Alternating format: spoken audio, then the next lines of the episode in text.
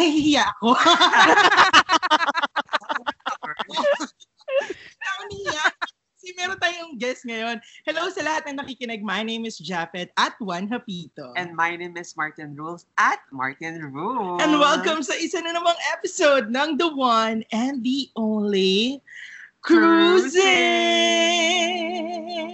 Hoy, kamusta naman? Hello, mga kapitbahay! Hello. Ayan, hindi pa natin Oh. ini-introduce, sumisingit na. Alam mo, Pasok na tayo.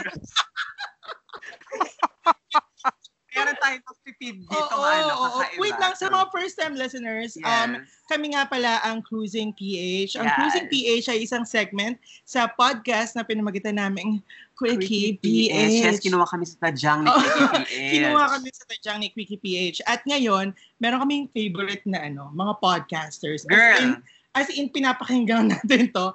As in, tinira natin mula episode 1 nila. yes. Oo. Pati yung mga pa-introduction, pa-introduction nila. Hanggang sa pagtatain ng isang girl. Alam mo, nakaka sila. Oo. And serve nila ng, ng spotlight. Yes, Yes. deserve ng spotlight and deserve nilang mapakinggan. Kasi, to be honest, kahit hindi ka galing sa ano, kahit hindi ka galing sa ah, BPO Yes, industry yes, yes. or feeling ko nga kahit sino ka lang eh, as in True. makaka-relate ka sa mga Oo. topics nila. So, welcome na natin. Of course. Ah, paano natin i-welcome? Dapat mala PBB. Dapat ba may mga ano tayo dito? May pangkarkol na perform. Ang babaeng kayang umurna Oo, for mga 3 ganyan. minutes. Ganyan. Oo. I-welcome natin ang ACW Podcast! Hello! Yes, hello! Nakikilagin kami. Taray! Si PH. Ano ba to? Nakakausap na ba kita? ibala- igalaw mo ang baso. Gre- guys, eto, eto na to. Yes! Hello! Grabe, nakakaloka yung mga introduction natin. Chris lang in-introduce natin. Si Arvin. Si RV din, of course. Kasama si, oo, oo, uh, si sa Arvin. isa. Alam mo ba, meron kayong isang podcast si Arvin, yung Oo. Seswangs. Ay, Yes. Dami kong time. Charing! Naglabas yun si Ang daming time. Yung mga sexual awakenings Ayan. niya. Ay, kailangan. Pati si Mojako nga, dinamay niya. Ayan. Diba, Ang si- kamali-mali ni si Mujak. Uy, hello sa inyo. Kamusta naman kayo? Ayan. Okay, ACW Podcast, please introduce yourselves. Yes. Ayun. Hello guys, my name is RV, one half ng ACW podcast. We are currently working, ako, uh, uh, Grace and I are working currently sa isang e-commerce uh, company dito sa Pilipinas. So Grace, ikaw? Hello, ako nga pala ang ano future ambassadress ng ating ano Department of Foreign Affairs. Pangarap lang naman yun, sis. Anyway, this is Grace again and the other half ng ICW the podcast. So, ayun, um, yun lang. Ang daming, ang daming sinabi. Parang walang kwenta yung introduction ko. Ano ba yan? Ano ba? Kami nga, nagdinadaan lang natin sa. Okay. May tanong kami, ano yung ano yung AC parang di galing sa call din, center? ako din. Ano Hindi. yun? Kasi, oo, yung mga, sa mga hindi galing sa call center or sa BPO yung industry or sa e-commerce, Okay, okay, okay. anong meaning ng ACW? Ano ba yan? After call, walwal, ganyan. Yes! Correct.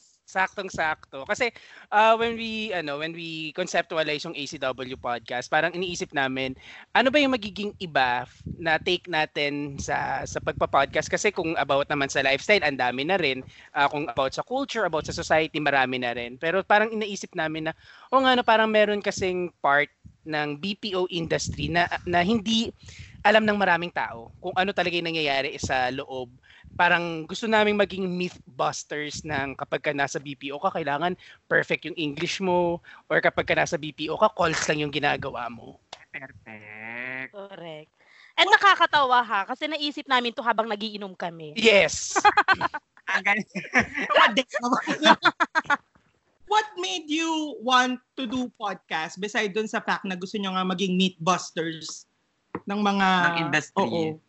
Ikaw, G. Ako si eh, sa amin kasi, kami ni RV kasi, medyo madaldal kami eh. I mean, kapag nagkukwentuhan kami, parang bigla na kami magugulat, parang nakikisali na yung mga iba naming teammates sa amin, yung yung pang, kumbaga kapag nag-share kami, parang gusto lang din namin i-share na, na ah, nakakatawa to, parang kwento natin to sa kanila. Tapos, ang, ang iba din yung joy na nakikita mo kapag natatawa sila sa sinasabi mo. Ewan kung may, make, kung nagbe-make you nonsense, pero ang saya lang din mag-share. True. Ganun. At saka ano, ang laki ng impact sa amin ng Kudazers. Hello mga kapitbahay, shout out to you. Tsaka Yes! sa akin personally ng Cripsilog, sila y- ito yun talaga yung dalawang podcast na talagang nag-push sa akin na oo nga no, parang pwede naman tayo nag-uusap tayo, why not i- i-hit na natin yung record button tapos kung ano man masasabi natin din yun, update i-upload natin. Totoo. So far, oo, totoo. Sa atin naman, ang influence natin, Halo-Halo Show and Cripsilog din. Oo, oo. Mm. Oo. Pero wait, RV, since ikaw yung madalas sa Twitter, ganyan-ganyan, Oo. paano mo nakikita yung podcast ah, community? Paano mo siya na, ah, ano, na-experience? Umpisa pa lang talagang binomba naman. talaga. Kasi ngayon lang, Eh, di nagulantang si Grace. ano ka ba, matagal ng podcasters tong mga to. Bago pa tayo. Ay, perfect. Oo, madalda lang talaga tayo. Kaya ang dami nating episodes. Paano mo nakikita Okay, yung community? In five seconds. No, charot! Kasi ano, na ano ko kasi, na-try ko kasi to, uh, no tea, no shade sa vlogging industry, sa vlogging community dito sa Pilipinas. What I felt sa, sa, sa podcasting community dito sa atin is very supportive yung mga, ano, yung mga, mga podcasters, lalo na yung mga established na talaga. When you talk to them, when you approach them, kahit sa social media, nagre-reply sila, they tell you kung, alam mo yun, yung walang, hindi nila hinahide kung ano yung trade secret nila um, parang they are very much willing na talagang palakihin yung pod, yung podcast community sa Pilipinas kasi yun yung naging struggle ko noon with vlogging naman. Uh, when I tried doing vlogging, syempre, ayan yung hirap na hirap ka mag-isip ng concept, hirap na hirap na hirap ka mag-isip ng topic, ng theme, ganyan.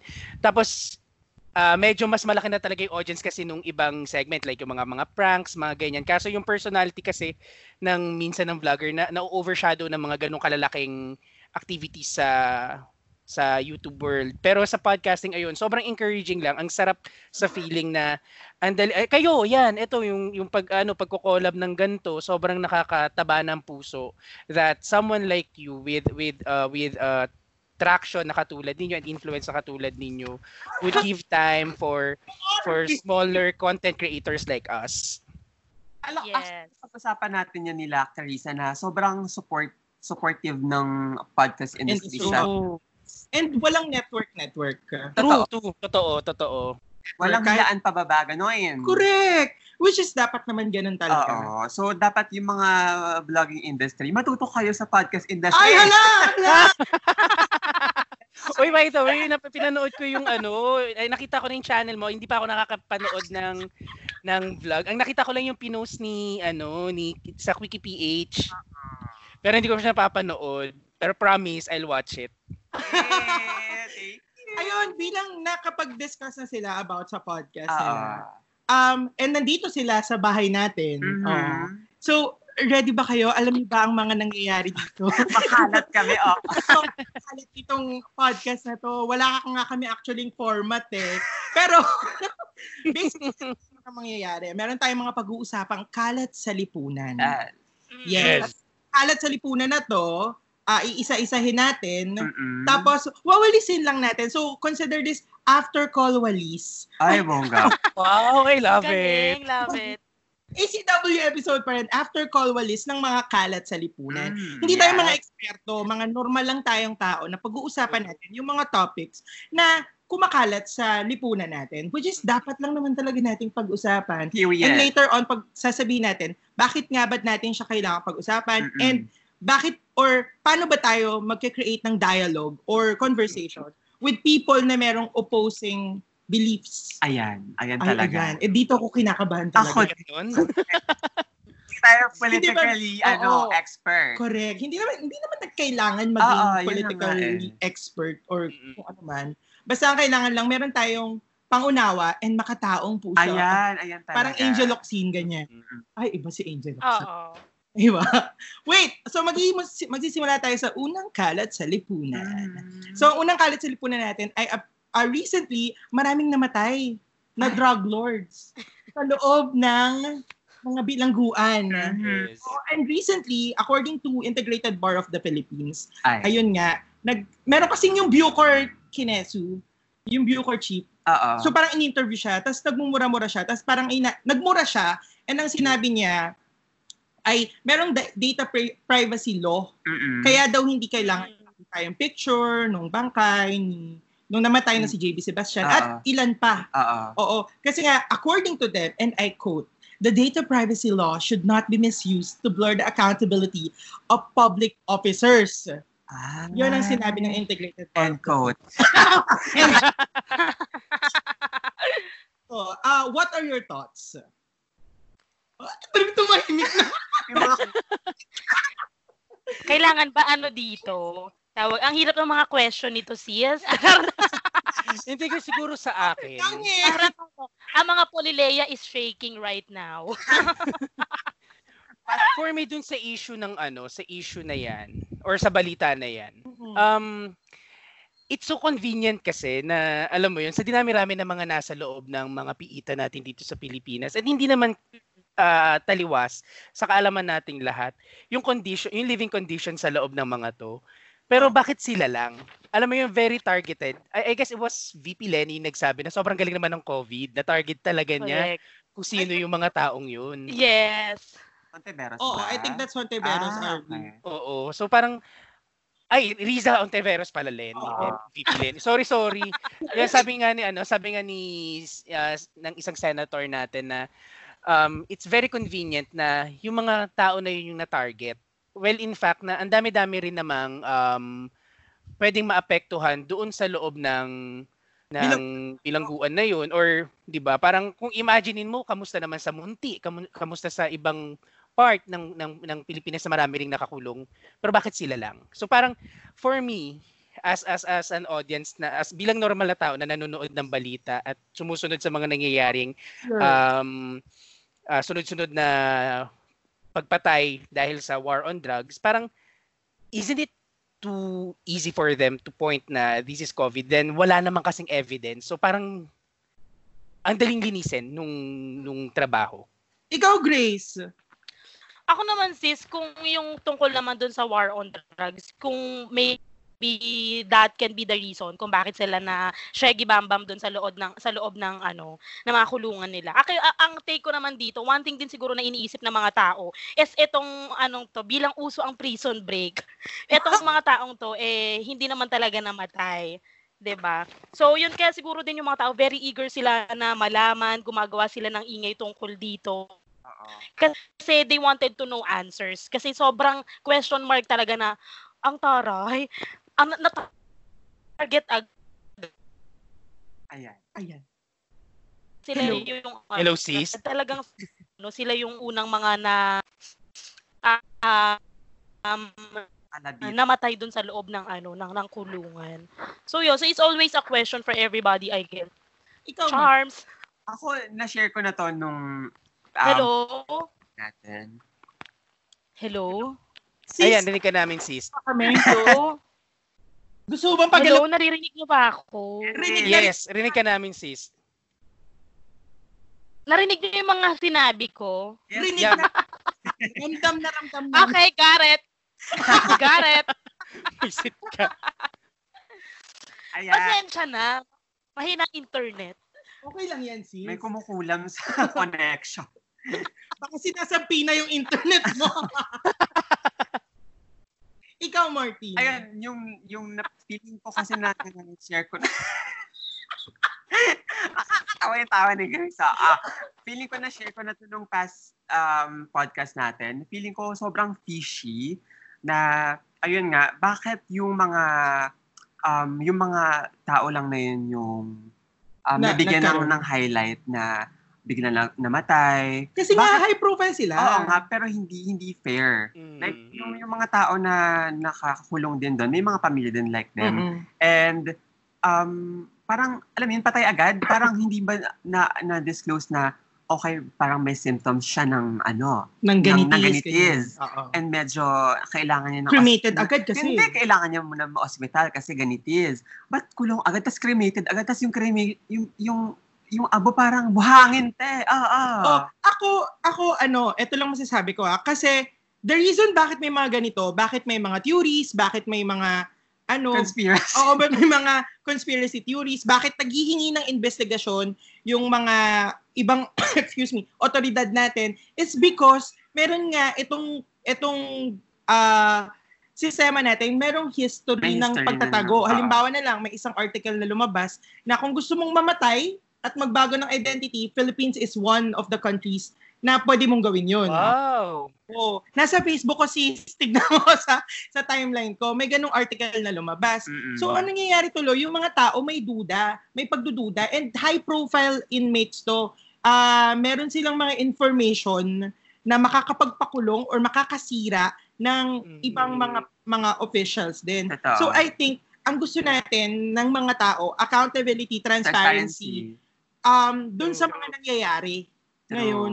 So, dapat hindi dapat yung Bucor chief hindi niyo kami minumura hindi hindi niyo sinasabihan yung mga nagre-request ng investigation sa nangyari as drug lord protectors kasi kagaya nyo gusto rin naming maayos yung mga problema sa bansa natin Period. Exactly.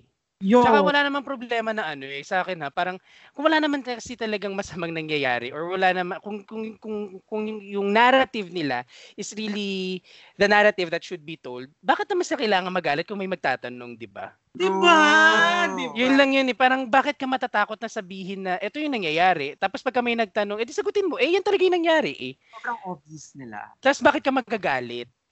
di ba di ba ayan nagalit tuloy si RV Ayan, unang ginagalit. episode Correct. Nagalit si Kalat pa RV. lang, si RV.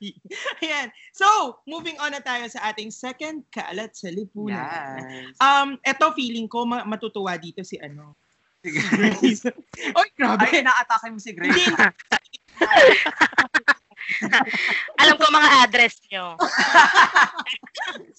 Grace, eto, um, recently lang, etong si Bea Alonso and Angel Oxin. Ayan. Ayan nga, di ba? Sumasama-sama sila sa mga ano, sa mga rally, sa Yes. mga dissent. Dahil nga, pina-shutdown itong ABS-CBN. Mm-mm. um, merong legal basis kung ba't sila pina-shutdown. Mm-mm. It's just that sa gitna ng pandemya kung saan napakalaki ng unemployment, dun sila nag-shutdown. Oo. Merong mga pagbili, merong mga messages silang natanggap na Mm. bumibili nga, ah, binibili yung um, Instagram account or Facebook account or Facebook pages nung mga fans nila.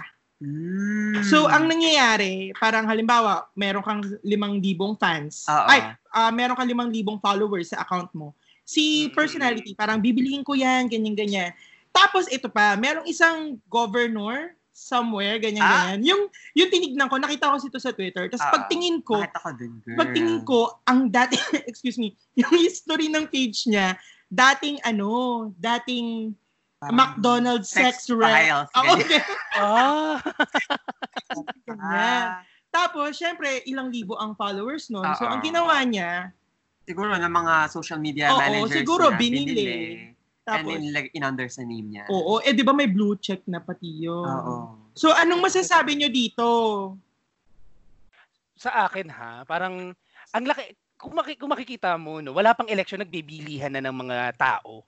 Kasi kung kung titingnan mo yung isang Facebook page is equivalent to the number of people na naka-like doon. So ang binili mo basically is yung mga taong nag-view sa page na yun. Correct. What more kapag ka dumating na yung election?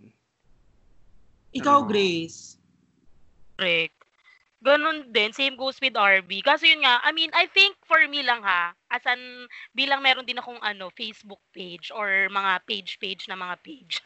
um, feeling ko naman okay Taray. lang na bumili ka ng ano ng ng ng page pero pero if you're going to use it in a concept na na parang kunyari like for example yung sabi niyo yun Yes? Gracia? yung government. Hello, naririnig niyo ba ako? Nawawala ka. Nawala yung last na sinabi Oo, mo, yun yung sinabi mo. Yung okay lang na bumili, kinesu. ah, okay lang. Okay lang bumili. Pero kung gagamitin mo sa hindi maganda, parang cancel na lang. Pero um, parang maganda din siyang market eh kasi meron talagang mga tao na meron gumagawa talaga sila ng mga page tapos ibebenta nila sa mga business, mga may-ari ng mga businesses para mai-promote yung business nila which is going to be very good sa mga individual na nagsa-startup ng small business. Correct. Pero kung iba ang agenda mo para bumili ka ng ng page at um, gusto mo mag-impose ng mga hindi magagandang bagay, well then that's definitely wrong. Nag, sobrang Agree. nag-agree ako kay Agree. Gracia dito. Mm-mm. Ah, kung True. halimbawa bibilihin mo para i-revise ang history kagaya ng Mm. ginagawa ng Cambridge Analytica. I think Mm. that's so wrong. Correct. So wrong. Ikaw, may gusto ka pang i-add? Same katulad. Copy-paste! Sabi ko si sis, mas madali yung control, control V eh. At saka 'di ba, kung titingnan mo kasi ang an- ano yung intent, lalo na kung Mm. government official ka, na meron ka na basically kapag ka tumakbo ka na at naluklok ka na sa pwesto, meron ka ng traction, meron ka ng following. Bakit hindi na lang yung work mo mismo yung mag-speak at magpalaganap ng Facebook page mo mismo? Bakit kailangan pang bumili ng mga malalaking account para lang tumaas din yung sayo? And luckily, yung mga tao na nilapitan ng mga gumagawa nito, is yung mga taong i- i- may ano may may privilege to speak uh, about it. Diba? Katulad yung mga malalaking artista. So very thankful din naman ako at least nagsalita sila kasi I guess yun yung pinaka-importante na na aspect din na merong nag nag-share ng awareness sa gantong nangyayari sa nakalakaran sa Yes. social media. Magkano kaya bigayan sa ganyan? Alam mo, Mm. suspicious. Ang suspicious. Dahil Oo, nga, magkano kaya? to think na kaya nilang gawin yon sa um, Facebook page or mga pages, True. ano pa kaya yung kaya nilang magawa sa mas malaking bagay pa? Di ba? Uy, nakakatakot. Buti ako binibili ko lang sa Facebook yung mga ano mga uh, samgyupsal, ganyan, yun lang. Ganito lang yung binibili ko. Wala na akong pambili ng Facebook page. Kami nga walang mabili kahit ano. Hoy, pero ano ha, May share lang ako sa inyo guys kasi ano din ako, may, yung ako yung business ko meron kasi yung page. So merong kagaya ng podcast community, meron din meron din sa Facebook na para siyang ano um group kung saan lahat ng mga small business na pwede mong ipalike owners din ng mga small businesses yung page mo. So Mm. parang nagtutulungan din yung mga ano. Ang ganda. Yun, Star maganda. sila doon. Dapat ganyan ang ano ng social media, purpose ng social media. Correct. Hindi yung pagre-revise ka ng mga nakaraan na mali naman. True. Shade na. Okay. So meron pa ba kayong gustong i-add dito sa kalat sa lipunan na ito? feeling ko nawalis naman na natin siya. Na, nasa kanila na kung susunugin nila yung kalat na yan. Chareng! Bakit bang init ang ulo ko?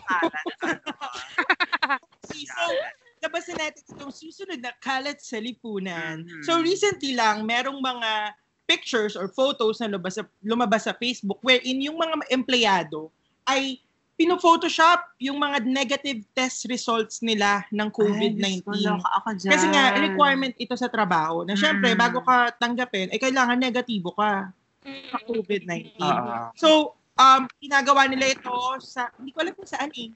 Sa, nakalimutan, hindi ko kasi Ah. binasa yung ano, pero yun nga, Iba't parang, ibang computer shop lang, oo, sa mga ganyan. computer shop lang, ganyan, ganyan. Mali ito, mali ito. Hindi Oo. natin ito tinotolerate. Pero meron ba kayong gustong sabihin regarding this? What are thoughts? ito na yung ano eh, ito na yung nagiging impact of yung kawalan ng kahandaan natin with with this situation. Na syempre yung mga tao desperate na, na Yes. parang kailangan ko ng kumita, kailangan ko na ng pera, kailangan ko na magtrabaho, kailangan ko Mm. makakuha ng immediate result. So, ang gagawin nila, magre-resort na lang sila doon sa, sige, ano na lang natin, counterfeit na lang natin yung resulta para ma-sure ko lang na may position na may papapasukan ako and all. I guess i ano rin to eh, it it directly reflects kung paanong nag-fail yung um yung yung government in terms of of uh, handling issues like this lalong lalo na sa panahon ng pandemya. Tapos dinagdagan pa nga nila ng mga taong tinanggalan na ng trabaho dahil pinasarado at tinanggalan ng prangkisa yung network. So alam mo yun parang I'm not saying na ta- eh, sabi nga ni Japet hindi mali ito mali yung ginagawa nila na to pero minsan ito na yung sasabi natin na nandoon na sa punto na desperado na lahat at lahat gagawa na ng paraan para lang maka, makakuha ng magandang pwesto sa trabaho. Mm-mm. Na, na- Correct. Grabe. Ano? Ikaw, Grace, meron ka bang gustong idagdag? Kasi Well, parang siguro, lahat. Oo oo nga, actually. Makinig sa inyo, in fairness, sa, sa discussion na to. I mean, kasi ako, honestly, simple lang naman yung mga thoughts ko eh. Bilang hindi naman ako ganun katalino. Sakto lang. So, anyway.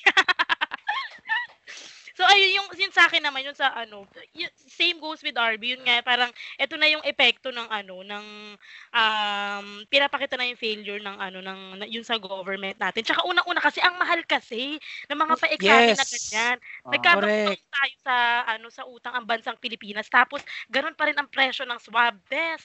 Ganun pa rin ang presyo ng ano, Hindi ng- bumababa. hindi bumababa. Correct.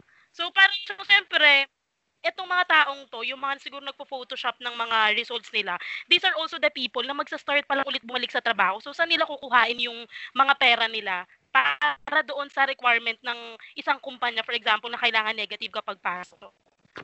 ba? So, yun lang. That's it for me. ako, nalulungkot ako na nangyayari to sa mga kapwa natin Pilipino. Kasi yung mga yan, ano eh, um, katulad natin, mga nasa laylayan na gumagawa ng paraan para may ipa may ipakain sila sa mga pamilya nila. And nakakalungkot na itong pandemya parang gina um nagtitake ng ng ah, parang ano ba to? Nagtitake ng Advantage. advantage yung government natin para pagkakitaan yung pandemya imbes na ah, pagtuunan ng pansin yung mga Pilipino na marami nagugutom, may um, Actually, di ba dapat libre? oo nga eh, ng mga mga walang trabaho. Correct. And hindi hindi ko sila masisi. Alam na alam naman natin na mali yung ginagawa nila, pero hindi natin sila masisi kasi yung government natin na supposedly na dapat ah, tulungan sila, wala silang natatanggap na tulong. Bagkos um kini-criminalize pa sila and tinatawag sila ng kung ano-ano pang mga words like terrorista dahil nga um nagde-dissent sila against the government. So, Yun yung yun yung sobrang nakakalungkot eh na eto na nga ah, gumagawa ng paraan yung mga Filipino whether alam kahit alam nilang mali yun um pero wala silang choice eh. Tapos at the end of the day tatawagin ba natin silang pasaway? Because Yes, correct. mm, at the end of the day Filipino pa rin na naman ba? Yung mga ordinaryong Pilipino na pa rin naman na naman ba ang problema? So parang nasa yung nakakalungkot na ito lang yung kaya nating gawin. Kaya nga Mm. importanteng pag-usapan natin eh. Importanteng wag nating wag wag tayong basta lang nandito, wag wag natin silang hindi pansinin kasi Mm. hindi tayo Oo. apektado. Kasi kahit saan mong tignan, darating at darating ang panahon na maaapektuhan ka. truth. Kaya yun lang, Mm-mm. ito lang yung kaya nating gawin. Mag-dissent at pag-usapan. Yun na nga lang yung kaya nating gawin eh. Therefore, Mm. gawin na. Ah, grabe tong kalat. True. Eh, Tsaka madagdag ko lang kasi ano, more than, eh, ano rin, bi, ah, bukod doon sa fact na yun nga mahal yung yung testing and all dahil sa ginagawa nila na to paano kung positive talaga yung tao Correct. tapos bumalik siya sa workplace nakakuha kasi siya ng certificate or dahil meron dahil napadoktor nga niya yung napadoktor niya yung ano yun yung certificate na siya ay negative Mm-mm. Tapos siya talaga positive. So pagka pumunta siya sa workplace, di mas malaking problema pa yun. Health risk din ng mga makakatrabaho niya. So free mass testing for ano talaga for for our country talaga yung kailangan natin. actually, hin- hindi i-criminalize. Kailangan ng Yes, systematic na mass testing. correct. spray. Kasi 'di ba malaki naman na yung utang ng natin sa mga bangko-bangko sa World Bank, sa Oo. Kaya. True. loan eh. Bakit bakit hindi tayo nakakita ng transparency? Or Bakit ng improve. inuun tapos inuuna pa nating i ano, uunahin pa ng ano ang charter change, uunahin pa ang anti-terror law, unahin pa ang pagpapasara ng prangkisa ng ABS-CBN. So ano ba? Please, may nakalimutan na. Uunahin pa nilang palitan yung national flower ng Pilipinas. Seryoso ba? Seryoso yan? Oo, meron no. Hindi nyo ba nabasa yun? Grace, nagulanta ako. Kahit ako ha, nagulat ako, di ko alam. Akala ko sa inyo ang article mamaya. Lalo ko. Lalo ako sa bulaklak. So kung magkakaroon ng bagong national flower, ano na? Ako talaga si, ano, Grace, alam mo kung magpapalit ng national flower ang Pili- Philippines? Gusto ko yung flower mo na. O hindi pa rin natin yun doon. Tungkol doon. Ma-share yan sa akin minsan. Chunling po. Send link. Ayun. So, that's our uh, uh, wala na, nawala tuloy ako. Yun ang ating kalat sa lipunan. Pero meron pa, meron Ay, pa. may pahabol. Oo, kasi pabigat to ng pabigat. Ay, oo. Hanggang sa sobrang hindi na talaga natin Hanggang kayanin. mag-end call. Hanggang mag-end call na yung AC. Kaya at nga, stop natin. Masyadong mabigat sa dibdib. Stress kayo, let's kayo. So, ang next kalat sa lipunan, eto na. Ayan. Eto na. So, meron na ngang ah, isang si police brigade ang hirap naman ano nito, brigadier pa yan. Brigad. Ah, ah. Yes na yan. Kino-consider nila yung help ng mga gossip mongers or mga chismosa for Mm-mm. contacting ng mga COVID-19 positive. What are your thoughts? Mm. Ang lakas ng bunda ng bata. Shoutout sa mga kapitbahay namin, mga gossip mo. Overs. Hello, namin Aling dito. Nida. Oo, kila Aling Nida. Hello, kamusta po kayo? Employed na po kayo ng national government. Pero alam mo, nung nabasa ko talaga tong balita na to, hindi ko alam kung ano yung mararamdaman ko. Na parang may, maasar ako o matatawa ako. Kasi parang playtime na sa inyo to. Parang talagang ano, parang gagamitin na nating ano, parang sinabi na nila na kalimutan nyo na ang encyclopedia, kalimutan na ninyo ang mga library. Sa Wikipedia lahat tayo. parang ganun na yung basis ng, ng facts dito sa atin. Nakakaloka. True. Uy, At saka kung ganyan, sis, kung ganun din naman yung mangyayari, di ba? Kung talaga yung mga chismosa na yung, chismosa, chismosa na yung kukunin natin, eh bakit hindi natin gawing head ng committee na yan sina Christopher Min, si George dito, para bonggang-bongga talaga yung chismisan. Yes. Bongga! At saka si Shalala. Isama nyo na din. Uy, Diba? boy, ba si Shalala? Hindi ko alam. Buhay pa naman ata. Hindi, nagparamdam na yun, sis. Pagka manangamoy kandila, kakabahan na ako.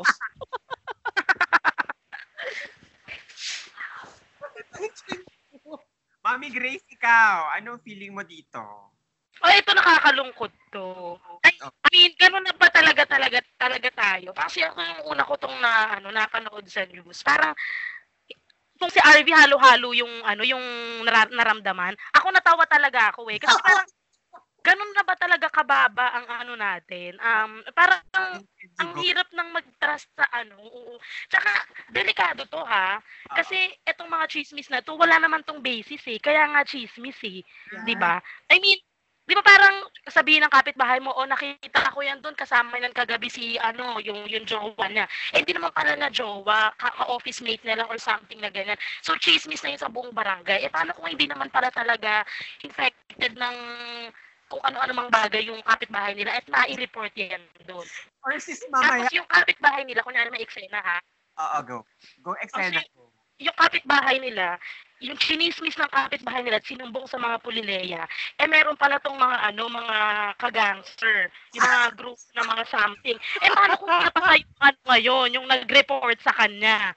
Oo. Di ba, hindi nila inisip ano, ang hindi nila naisip yung safety nung nung kukuhain nila.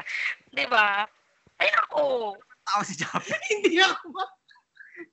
At saka isipin mo, sis, halimbawa, di ba, nasabi mo na nga yan, yung may kasamang lalaki. Di ba, na, nauso rin yung chismis na araw-araw daw, iba-ibang lalaki naghahatid.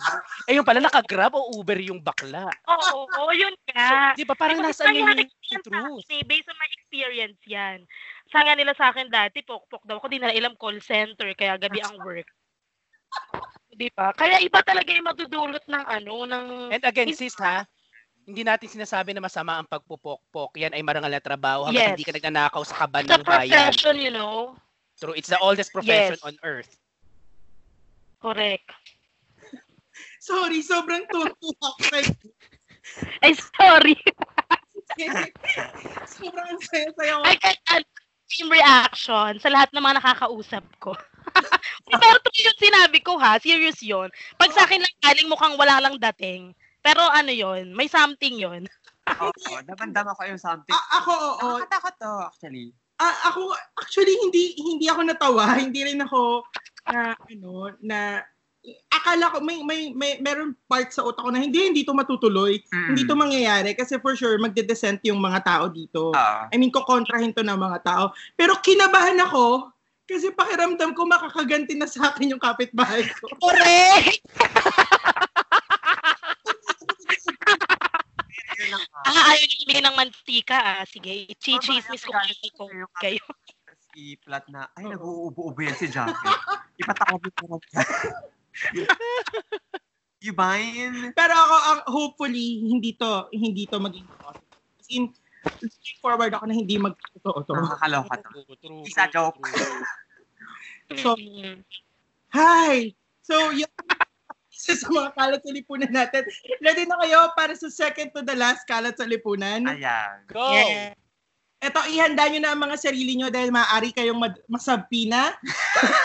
May parang Malapit na tayo matapos. Kaya ka na mag, mag-ano siya. eh. Oo, maaari kayong masabpi na dito sa ating lipunan na ito.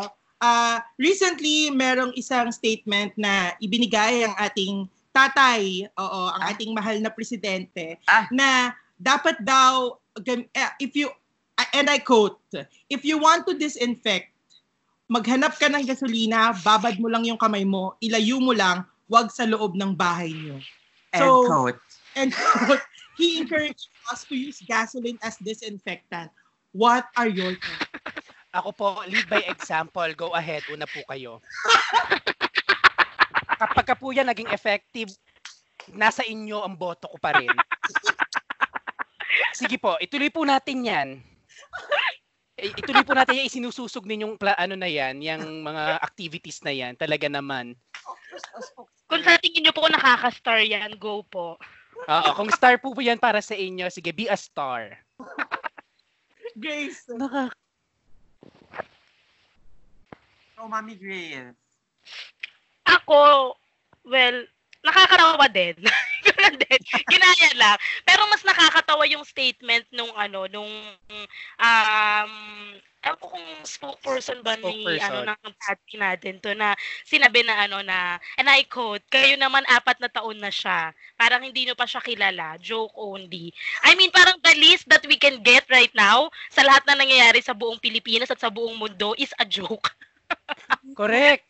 Diba? Parang, wag naman ngayon. parang ganon.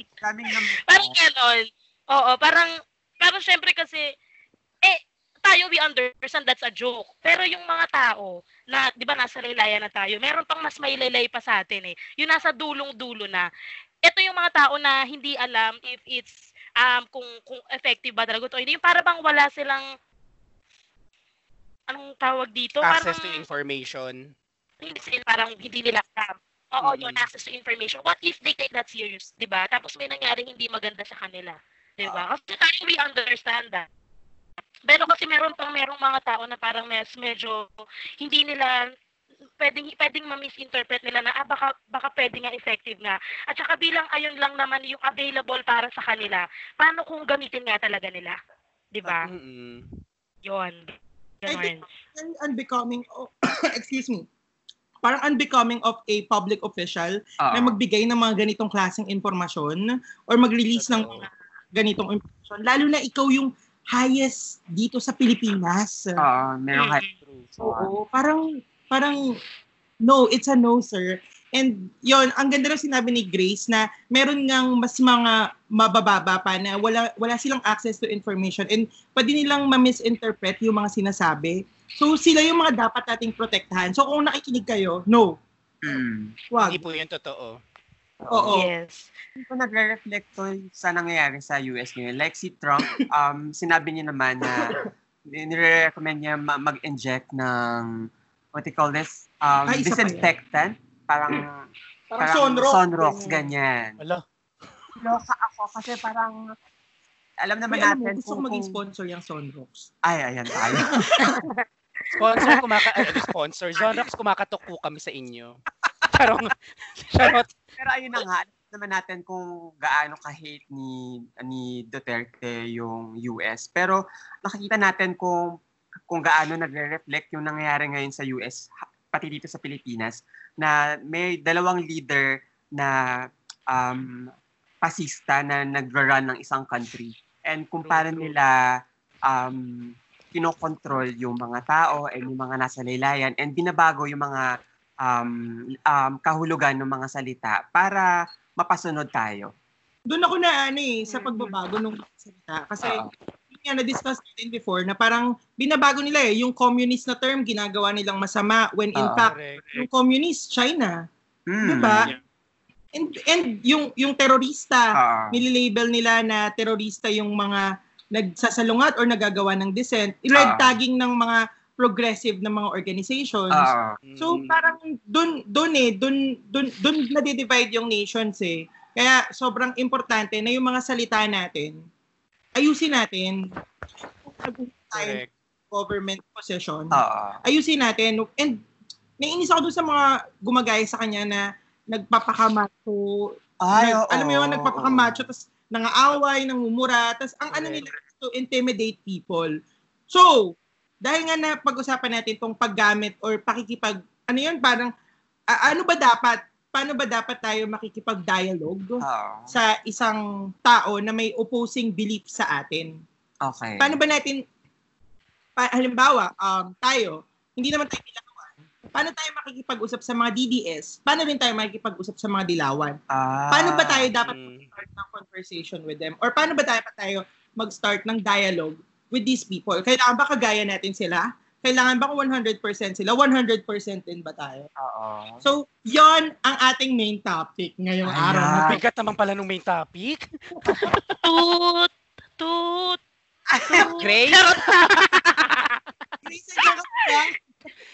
Charot lang, nandito pa ako. Ready tayo dyan. So, Ulitin mo yung question. So, wait, um, bakit nga ba importante na um, ah, malaman natin kung paano ba tayo makipag maggawa ng dialogue Mm-mm. sa isang tao na may opposing belief sa atin or taliwas na paniniwala sa atin? Bakit nga ba, tingin, tingin nyo, bakit importanteng makipag-dialogue sa kanila?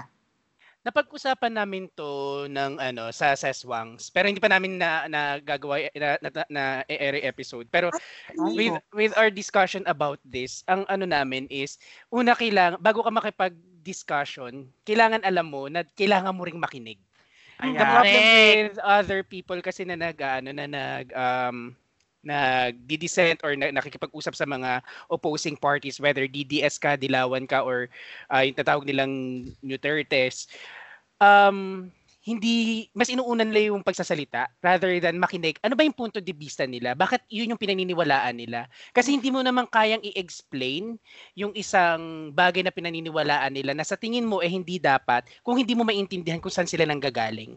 Correct. Kasi hindi ano parang ano parang titirahin mo lang siya ng titirahin. Wala wala mangyayari kasi hindi nagiging direct yung um hindi nagiging direct yung atake mo doon sa gusto mong maliwanagan siya. So kung gusto mo talaga maging clear, halimbawa, bakit ka nag-agree sa EJK? Bakit ka nag-agree sa bakit ka nag-agree sa ah, sa sinasabi ng um, ng pangulo? Ano yung sa sinasabi niya yung pinaniniwalaan mo? Kasi minsan mahihimay mo eh na oo, naniniwala siya doon sa part na yun, pero sa ibang part pala hindi. So parang alam mo yun, mas madali mo siyang mahihikayat din or at least kung hindi mo man siya mahikayat, maitanim mo sa kanya yung yung tanong na, oo nga no, bakit ako naniniwala dito? Kasi naging frustration ng isa sa amin sa Seswangs yung part na yung mga taong hindi nagsasalita. Oh, Yung, yung mga nagre-remain na, hindi, ano lang ako. Um, neutral kasi ako eh. Ay- ayoko ng politics, ayoko ng ganyan. Well, in fact, na lahat ng nangyayari sa buhay natin, mula sa paghinga natin, pagkagising natin sa umaga, hanggang matulog ulit tayo sa gabi, may politikang involved. True. So, kung yung isang tao na hindi nagsasalita, huwag mo siyang piliting magsalita rin. Pwede mong i-explain kung bakit ka nagsasalita. Kasi yung tao naman na yan, magkakaroon yan ng sarili niyang pag-iisip. Ma- maibigay mo lang yung tanong sa kanya, ma- masimulan mo lang. Kapag ka nagtanong na yan, eh bakit ganito yung paniniwalaan mo? Then that's the time, mas magiging maganda na yung discussion. Again, it's discussion, it's it's it's uh, conversation dapat. Hindi siya dapat parang teaching ang mangyayari. Hindi siya, ang tawag doon, um, wala nakalimutan ko. siya, hindi siya parang parang inaano mo siya ah, tawag dito Ini-indoctrine. Hindi Oo. indoctrination yung ginagawa ninyo. It should be a conversation, not indoctrination. idagdag ko lang, kaya importante na pag-usapan natin to, kaya importante na pag-usapan natin kung paano ba makipag-discuss or paano ba mag-create ng discussion with a person na may opposing belief. Kasi most of the time, people tend to cut conversation, especially pag nagiging political na. Mm. Kasi Mm, correct.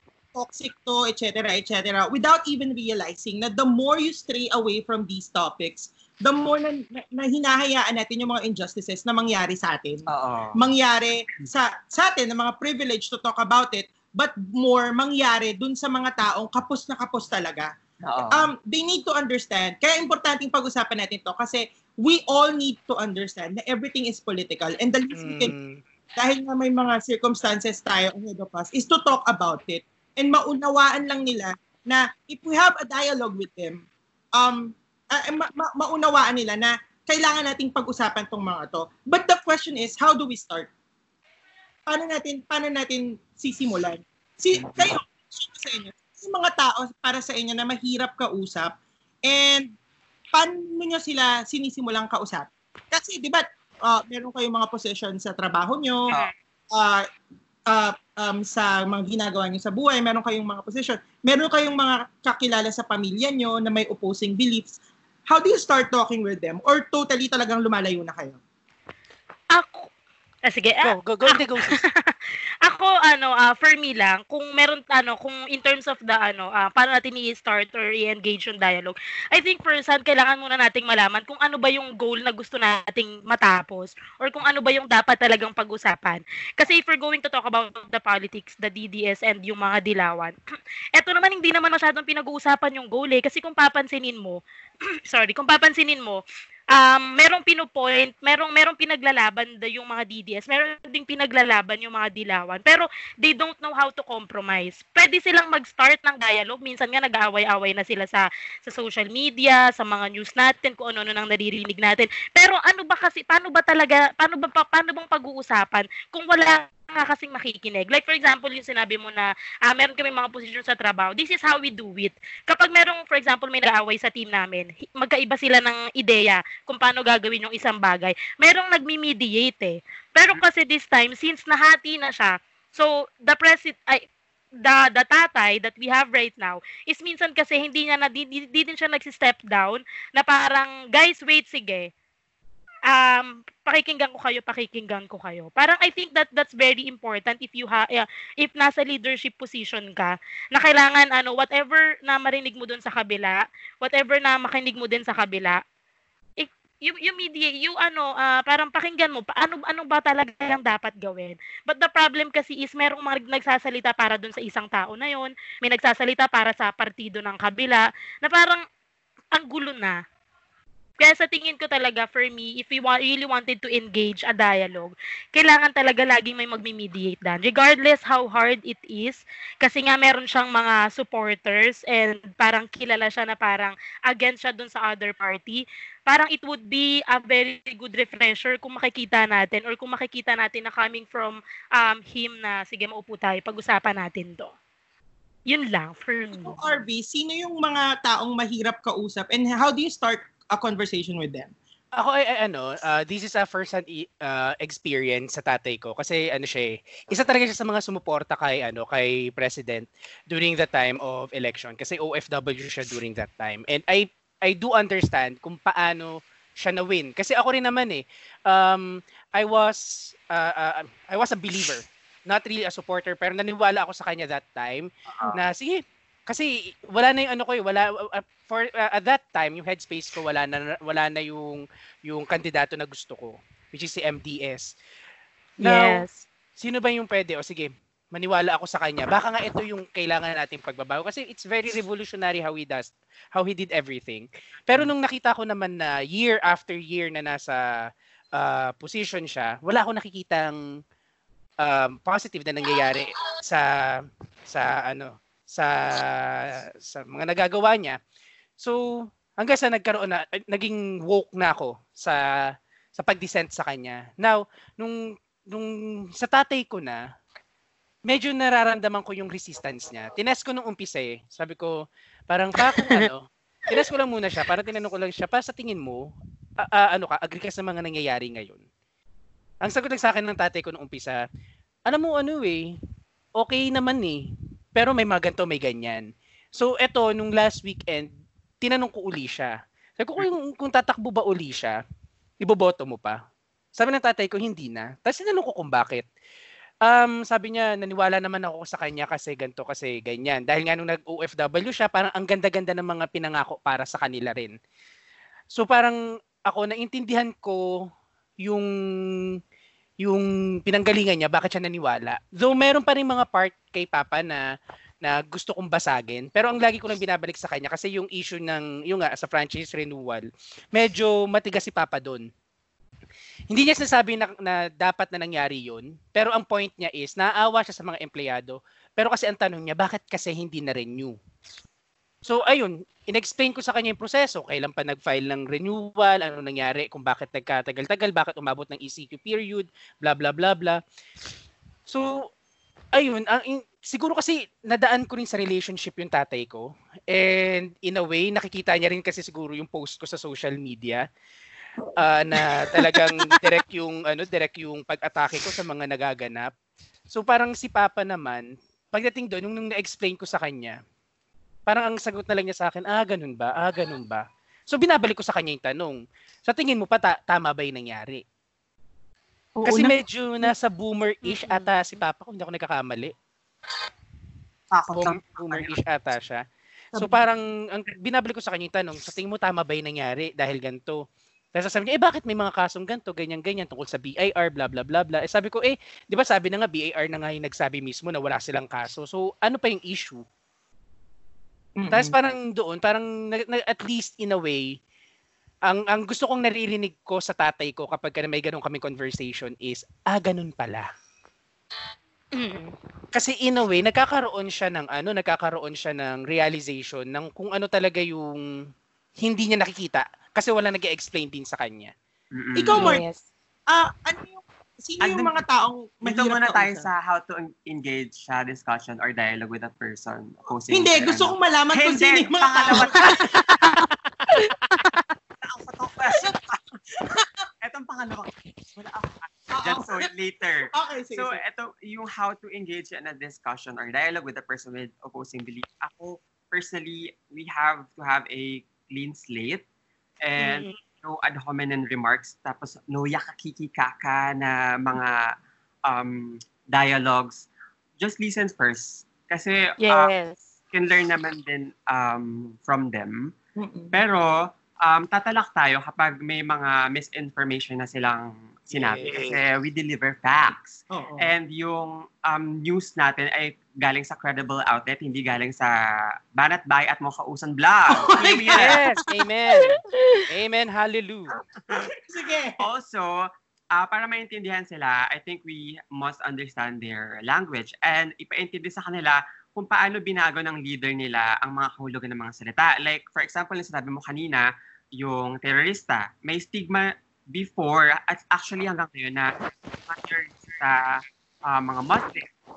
Pero, Stigma. Oh, stigma or misconception. Ngayon, um, sa rehimen ni Duterte under anti-terrorism law, pag nag-dissent ka, sumali ka sa rally, nag-share ka kahit meme against the government, you can tag as uh, government, uh, I mean terrorist. Mm-mm. 'Di ba? So, kaya mas importante na ipaintindi sa kanila na um, alam mo yun, magkaroon ng, ng fair discussion and I think we need more ally than enemies. Correct. Pero sa akin, ako naman, um, isa sa mga pinakamahirap kausap para sa akin and mag-start ng conversation, mga loyalist. Ah. Oo. Mm, correct. O mga loyalist talaga kasi parang merong meron silang emotional ano eh, na pinagu, pinagkakapitan nung kanilang pagiging loyal. Hindi lang sila nagbe-base sa facts, Oo. meron silang emotional Mm. evidence na pinanggagalingan. Which is, yun nga, dapat nating intindihin yon If halimbawang tayo, gusto nyo, I mean, feeling ko makakatulong to sa episode nyo, RP. Mm-mm. I, I Hello? one, hello, naririnig niyo ako? Ay, okay na. Yes na. Ayun, I think number one, before tayo makinig talaga, ah kailangan maintindihan muna natin na diverse yung pag-iisip ng mga tao. Mm. Na-. Na hindi hindi hindi ah before ka makinig, hindi hindi dapat i-expect mo na sa na hindi tayo parehas ng ng point of view, Ah, point of ng view. beliefs, ng Ah, ah. kultura, Oo. kasi isa pa yun eh. And halimbawa, relihiyon, isa yun eh. Ay, nako, isang pang factor. Oo, isang factor pa yun. Yun nga, yung mga loyalists. Tapos, parang sa akin, um, once na naintindihan mo na kasi yung diversity, naintindihan mo na na, yun nga, diverse ang mga tao, dito na papasok yung pakikinig. Kapit. Hello? Medyo Na- static kanina. Ay, ulitin mo Ah, from oo, the top. yeah, oo, ulit. yeah, once na naintindihan mo na yung ah, diversity, once na, lam- na parang nasa isip mo na na diverse tayong lahat, Oo. da- dito na papasok yung pakikinig. And we don't just listen. You listen with presence. Yeah, listen not just for the sake of listening, but to understand. Mhm. Kasi syempre, if you want to really listen, gagawa ka ng safe space doon sa parehas na party. Halimbawa, yung sabi nga ni Gracia kanina, ay, Grace, sorry nagagracia ako. Hoy, Cora Oras lang! lang. Ayun, sabi ko nga, ah, parang yung kay Grace nga kanina, di ba?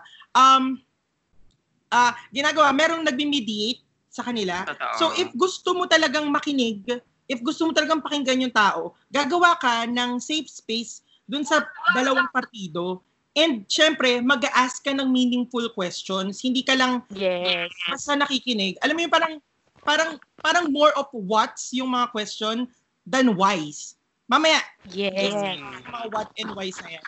Ah, also, make sure na ikaw prepared ka ah doon sa conversation na gagawin nyo or doon sa Oo. dialogue na gagawin mo. Oo.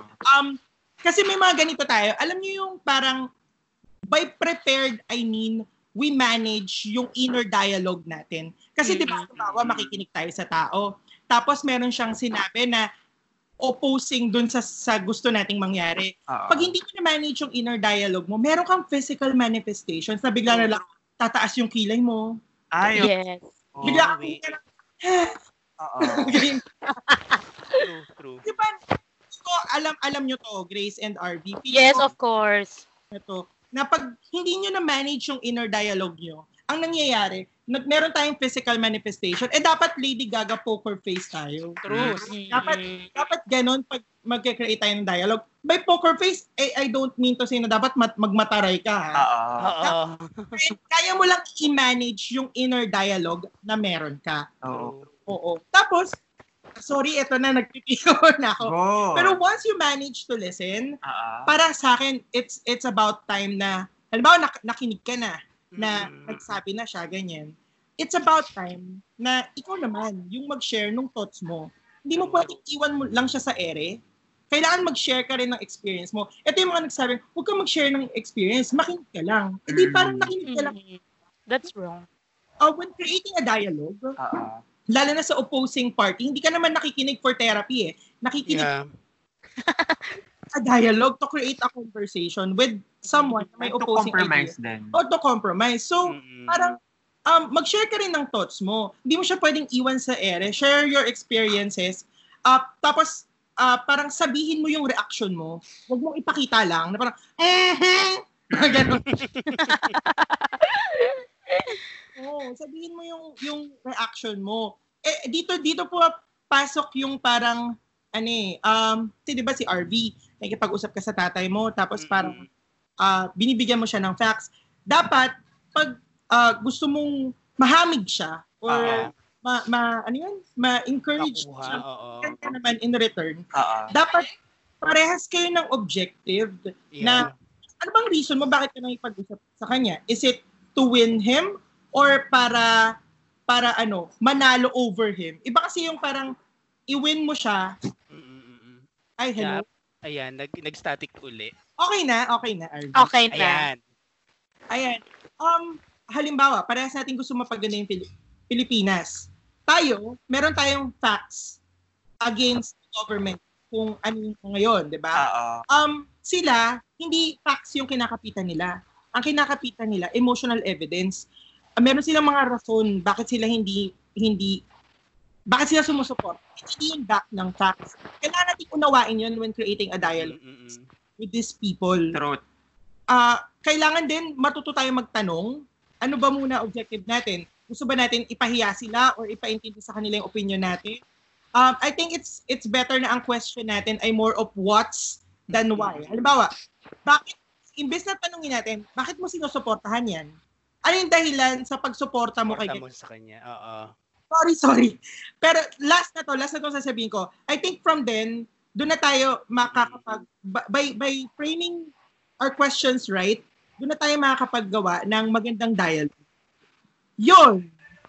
Yes. Nice. Ah, papasensya na. Start ka dyan, sis. Oo. Lagyan ako ng crowd. Wait, dami, dami ko natutunan doon. Dami ko natutunan. Nakalimutan ko, o tama, kasi you just got me reminded na dapat yung conversation is something that is therapeutic. Uh, yung, oo nga, tama nga, ay, ang galing. Na-remind ako dun sa ano sa sa, sa pagko-coach kasi, 'di ba?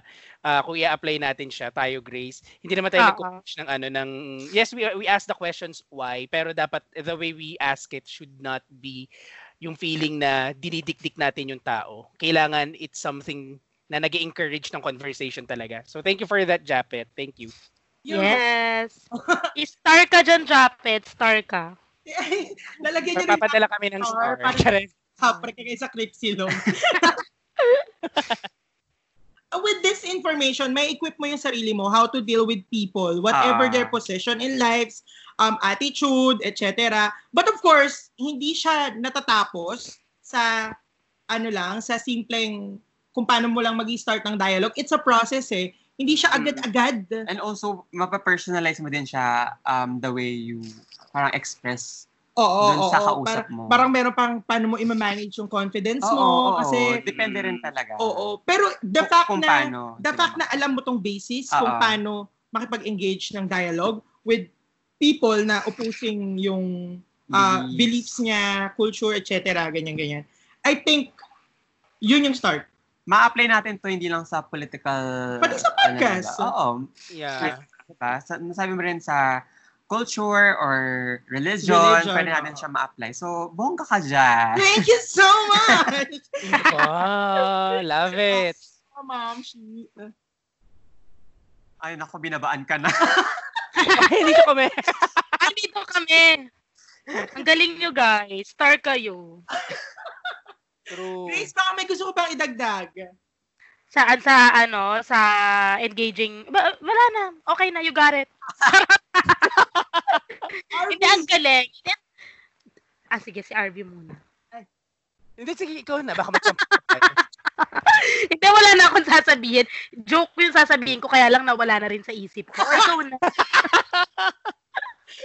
yun, yun lang. So, ano lang, na, na-remind nga lang din ako, oo nga, na um, the way we, we, ano, we struck the way we construct our questions is very important din um, in terms of encouraging someone to join into the conversation. So, thank you for that.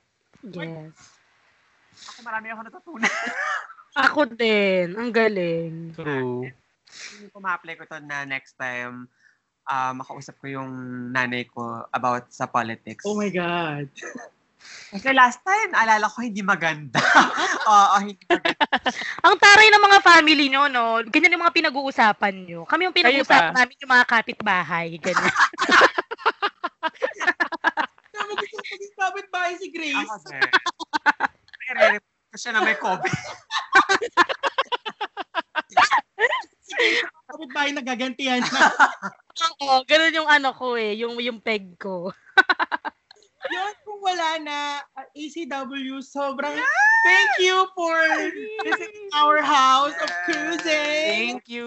Thank you for having us. Uy, meron ba mga i-promote, mga sponsors nyo? Yes. Ako, ikaw, Gracia Dali, promote mo na. Oo. Yung alin sis? Ano nakakadala sa iyo ng ano, yung sponsor mo? Chareng! Ibang sponsor pala. Hindi, pa-promote ko lang yung ano, yung page ko sa FB. Kung gusto niyo ng mga milk tea and burgers, please follow Unity. Ganyan lang. U-N-I space T-E-T-I. Charot. E T-E-T-T-E-A. Ay, gusto ko yan. Ako din, parang nagutom ako. Ako rin, parang nagutom ako. Parang gusto ko ng merienda. Oo. Naka-order nga. RV, And kung gusto po ninyo talaga na maging national flower ang flower ni Grace, i-follow nyo rin po kami sa ACW Podcast sa Instagram, Twitter, and Facebook. That's ACW Podcast PH. Yes. Yung mga personal handles nyo, baka gusto nyo rin i-promote. Naku, that's, eh, yung sa akin po, it's at Adoborable PH. It's Adoborable PH. Yun sa akin sa Instagram na lang at Maria Grash kasi hindi pa ako masyadong magaling sa Twitter eh. Pero I'm working on it. Ayun, um, maraming maraming salamat. Gusto ko rin palang i-promote yung Seswangs. Wait, thank you. Ay, oo, sis. Yung ano, isa pa yung podcast ni RV na Mm. nakakatawa sila. Tat- Tatlo kayo pa. Tatlo kayo Yes. pa. Oo, nakakatuwa sila. Mga, basta, mga pinag-uusapan nila. mga, Si Reto Raymond. ano yun, ano yung recent? Yung recent nyo, di ba yung parang yung child dreams? Yes, about sa childhood dreams namin. Si Isis again. O, di ba, nakikinig ako. Uy, thank you. Oy, kamukha yun ni Harvey sa personal. Si Aiza. Woy, grabe ka. Sir Ice, pasensya na po kay Sir Ice. Mas Wait, pogi po kayo. Ano, ah, Grace, saan kayo nakatira? Dito nagtanong. Dito lang sa, ano, sa Makati. Ayan, Ay, umorder si, ka na. si, ano, si RV. Pasig. Ay, ang lalapit niya lang pala. Eh, ba't di lang tayo nagkita? Oo, mga Kaya nga. Ah, saan pa kayo? Sa sa Makati.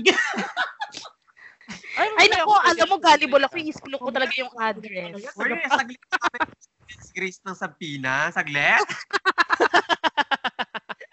Hello sa mga ano, Pulileya. District 2. Ah, ah, Grace. Ah, Grace, gusto ko niya talaga mapadala ng Sabina. Grace, District 1 or District 2? district. Wait lang, anong district ba tayo, May? Kita mo, hindi mo pa alang mitad ka. Na, sa Palanan kami, sis. Palanan, Makati.